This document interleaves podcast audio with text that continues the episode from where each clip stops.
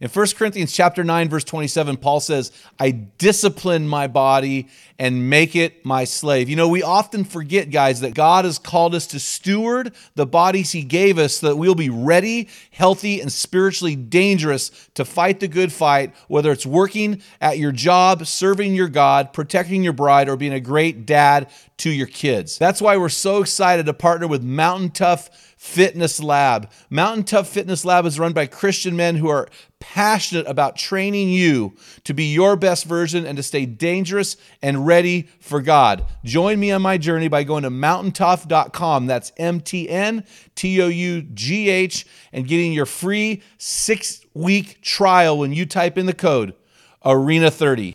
You won't be disappointed. Stay dangerous. I know you love your wife but do you accept your wife?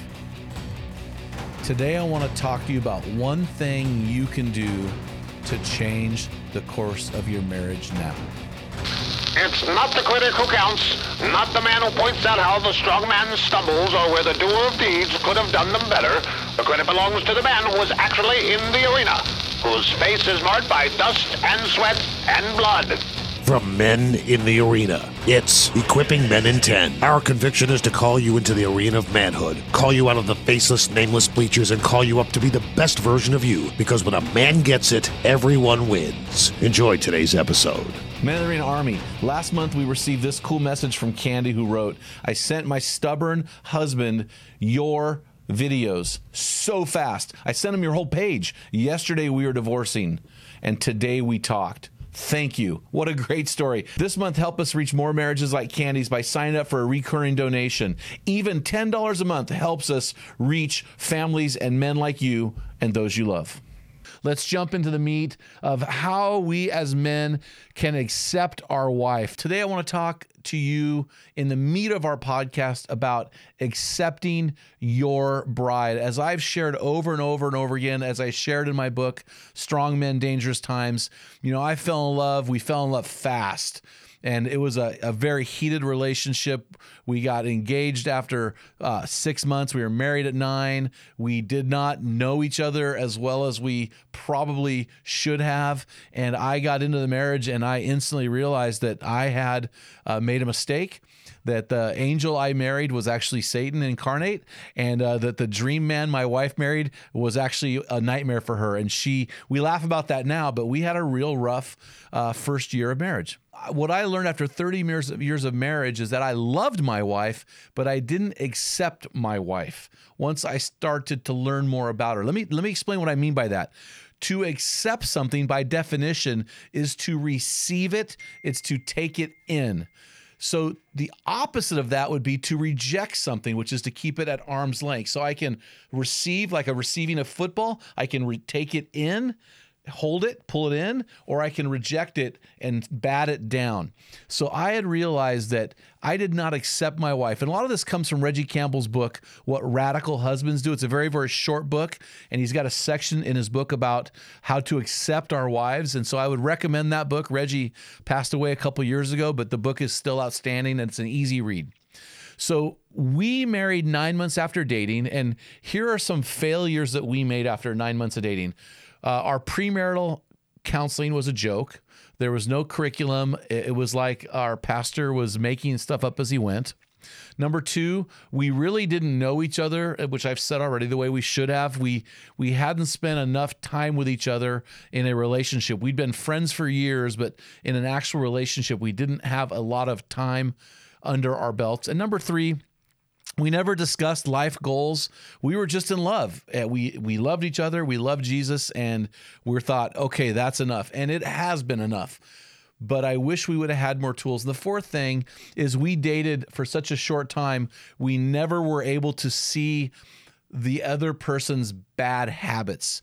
And so that lack of time masked a lot of the bad habits. And so when we got married after the first couple weeks, I started realizing, wow, there are uh, some things here that man and I began to push my the wife I loved. I began to push her away, and I realized, yes, I loved her. You know, she she I, I loved her, but I didn't accept her. In fact, uh, here's here's here's what I mean by that. I thought she would cook meals for me, and I realized she didn't cook. So I put my arms out. She doesn't cook, but she cleans, she washes all of our clothes, and she makes the bed every night. So she may not have done this, but she did all these other wonderful things. She had no career aspirations, like she didn't have a plan uh, for a career, but she she was committed to following my ministry wherever we went. She was committed to being the best mom on the planet, and she was committed to being a faithful servant of Jesus. She didn't read her Bible and pray every day. Lo and behold, she did not do her faith the way I did mine, but she worshiped God every day. She loves to worship to, to Christian music. She listened to Bible teaching constantly. She served others and she was in constant fellowship. And the last thing is, she was always fighting to change me. But it was because she believed in me becoming my best version and she was committed to seeing that play out. Everything I did to push her away on the other side of that, she had something that complimented her greatly, but but when by rejecting her, I was not able to accept the great things about her. So when I began to pull Shanna in with both my arms, pull her in to my world, accept her, receive her, and not reject her, it was a game changer. So here's what I did. I took a massive risk because I remember telling my mother after I'd been married about six months, saying, uh, I made a mistake. I, I married a woman that I loved, and I now hate this woman. Uh, I made a mistake and I can't get out of it. Divorce has never been an option, never will be an option, never should be an option because under the covenant of marriage, I do not believe in divorce except for extreme cases like sexual immorality.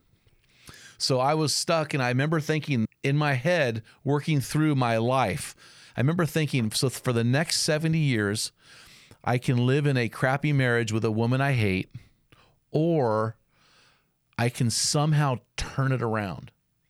And I realized that I had the power to change my marriage. I didn't blame my marriage on myself, but I realized I had the power, and that power was accepting my wife. I needed to somehow accept her.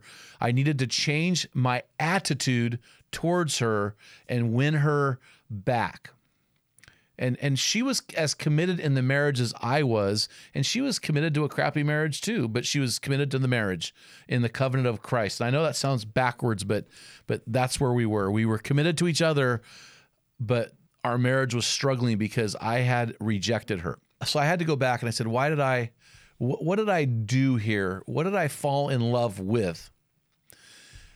I fell in love with her commitment to Jesus. I fell in love with her physical beauty. I fell in love with her zeal for life.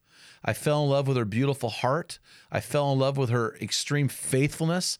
I fell in love with her mental strength. You know, those things have only grown in 30 years. Her commitment to Jesus, her physical beauty, her zeal for life, her beautiful heart, her faithfulness, and her mental strength. And so those are the things I fell in love with. So I had to go back and say, okay, what, why did I marry this guy in the first place? Well, these six things were six of the uh, several, six of the many reasons that I fell in love with her. And so I decided that I had to take a risk. If I, I needed to accept my wife, and that meant three things to me. And here's what I want to share with you guys today it meant that I had to take a massive risk, and I decided I was going to outlove her and outserve her all of my life. And I was going to accept her regardless of one, my personal disappointment. I was going to accept her regardless of the things about her that disappointed me, the things about her that I was not expecting that were negative. I was going to love her and outserve her and accept her, even though there were certain things that disappointed me. That I wasn't, that disappointment's a strong word, that I was not expecting in the in the relationship. Number two, I was going to outlove and, and outserve her, and I was going to accept her regardless of her reciprocation. Now I know that's a big one. I committed to loving her and accepting her whether or not she reciprocated or not. I was going to be Christ to her, to die for her, whether she reciprocated that or not. We live in a world of ledger people. It says, I will do this for you if you do this for me. It's a ledger thing. And I, I, decided I would not be that person. And the third thing is, I decided that I was going to accept her regardless of, wait for it, my personal happiness. So many marriages today end because of, I deserve better or I deserve to be happy. Uh, so many people today say, Well, are you happy? If you're not happy, get out. Marriage is about being happy. Nowhere in the Bible is marriage ever about being happy. It's just not there. Marriage is about being holy. Holy. So I I made a decision. I was a 28 year old dude. I'm gonna, regardless of her reciprocation, regardless of my disappointment, regardless of my personal happiness, I was going to pour my life into her and I was going to accept her and take a great risk. That great, great risk is biblical covenant. So I was going to move. I had allowed our marriage to slip into this contract mode of reciprocation, of ledger, of um, me guarding myself from you, me holding you at arm's distance. Instead, I chose to live in a marriage of covenant, which is to receive, to accept, and to go all in for my marriage, regardless of her reciprocation, regardless of my personal disappointments, and regardless of my personal happiness. Now, I know this for some of you sounds radical, but it was a game changer. And let's be honest, guys marriage is an all or nothing thing. It's all in or not. And so I'm asking you guys to go all in and see what happens when you choose to accept your bride in spite of herself and Hopefully, she'll accept you in spite of your darn self. Men, if this podcast today has helped you, please consider partnering with us with a monthly or a one-time donation. You can do that at meninthearena.org slash donate. Every dollar helps. And remember, when a man gets it, everyone wins. So until next time, guys, feel the wet sand on the arena floor. Hear the deafening roar of the crowd. Taste the sweetness of victory. Smell the stench of battle. Get in the game, get dirty, grind it out, and accept your bride. What type of dad are you? Guys, in my 35 years of ministry, I've noticed that guys basically fall into two categories. And in those categories, there are four types of dad or four phases that you pass through as a dad. We just dropped an amazing quiz to help you discover what type of dad you are, find out what type of father you are, and get our custom resources fit to meet the needs and the questions you are asking. Head on over to menarena.org, join 20,000 men from around the world and find out the type of dad you are.